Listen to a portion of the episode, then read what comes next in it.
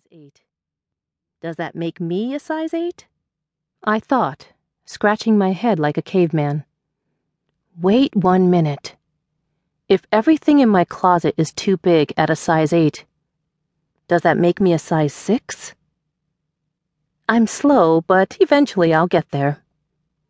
Math has never been my strong suit, but these observations forced me to surrender. I started counting how many pounds I'd lost. See, when I was stepping on the scale all those months, it mostly just triggered a trip down memory lane. Oh, there's my pre baby weight. I haven't seen this weight since college. Now that's a new number, and so forth.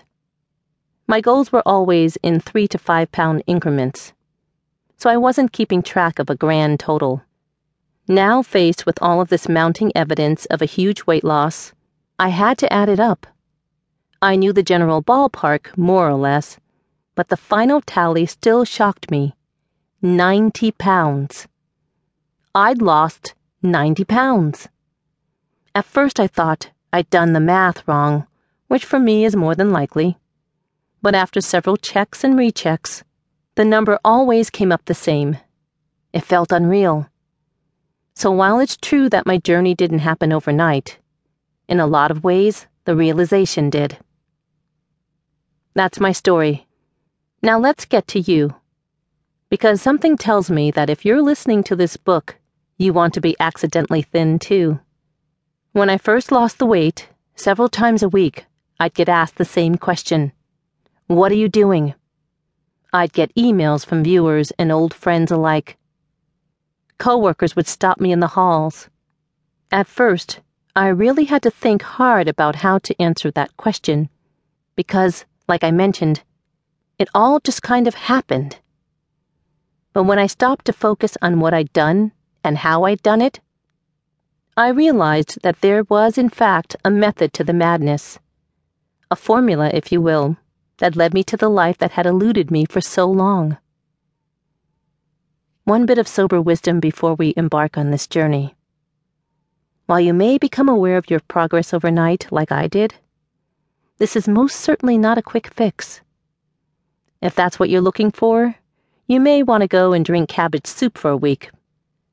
This is about a slow, gradual lifestyle change. It's not a sprint, it's a marathon. The good news is, if you're truly changing your lifestyle, you only have to do it once. It's been said that the journey of a thousand miles begins with a single step. It's time to put that first foot forward. Chapter 1 Memory Lane from the Beginning. All right, guys, get your violins out. My history with weight issues isn't exactly cheery. I'll start by saying this, though. I never feel sad or angry when I think of any of what I'm about to share. I fully subscribe to the belief that everything I'm not makes me everything I am. It's all part of what makes me me. Like so many kids who grew up in the 1980s, I spent Saturday mornings binge watching cartoons.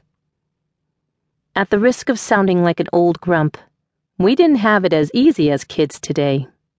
There were no cartoons on demand through YouTube or 24 hour cable channels like the Cartoon Network. None of that. You pretty much had one window for all of your prime kid shows, and it was Saturday morning. My siblings and I would wake up well before my parents, rush to the family room, and camp out under the TV for hours.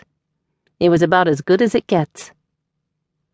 Unfortunately for me, those mornings were always bittersweet. Most weeks, at some point during our cartoonathon, I would get called away. As soon as I heard my name being shouted from a neighboring room, my stomach would clench into knots. I wished I could run away and hide. I thought maybe if I ignored the call, it would go away. But that never worked. It was time for my weekly weigh in as part of a family member's loving but misguided attempt to help me shed baby fat. Each week, I was summoned to stand on the scale. Let's call this family member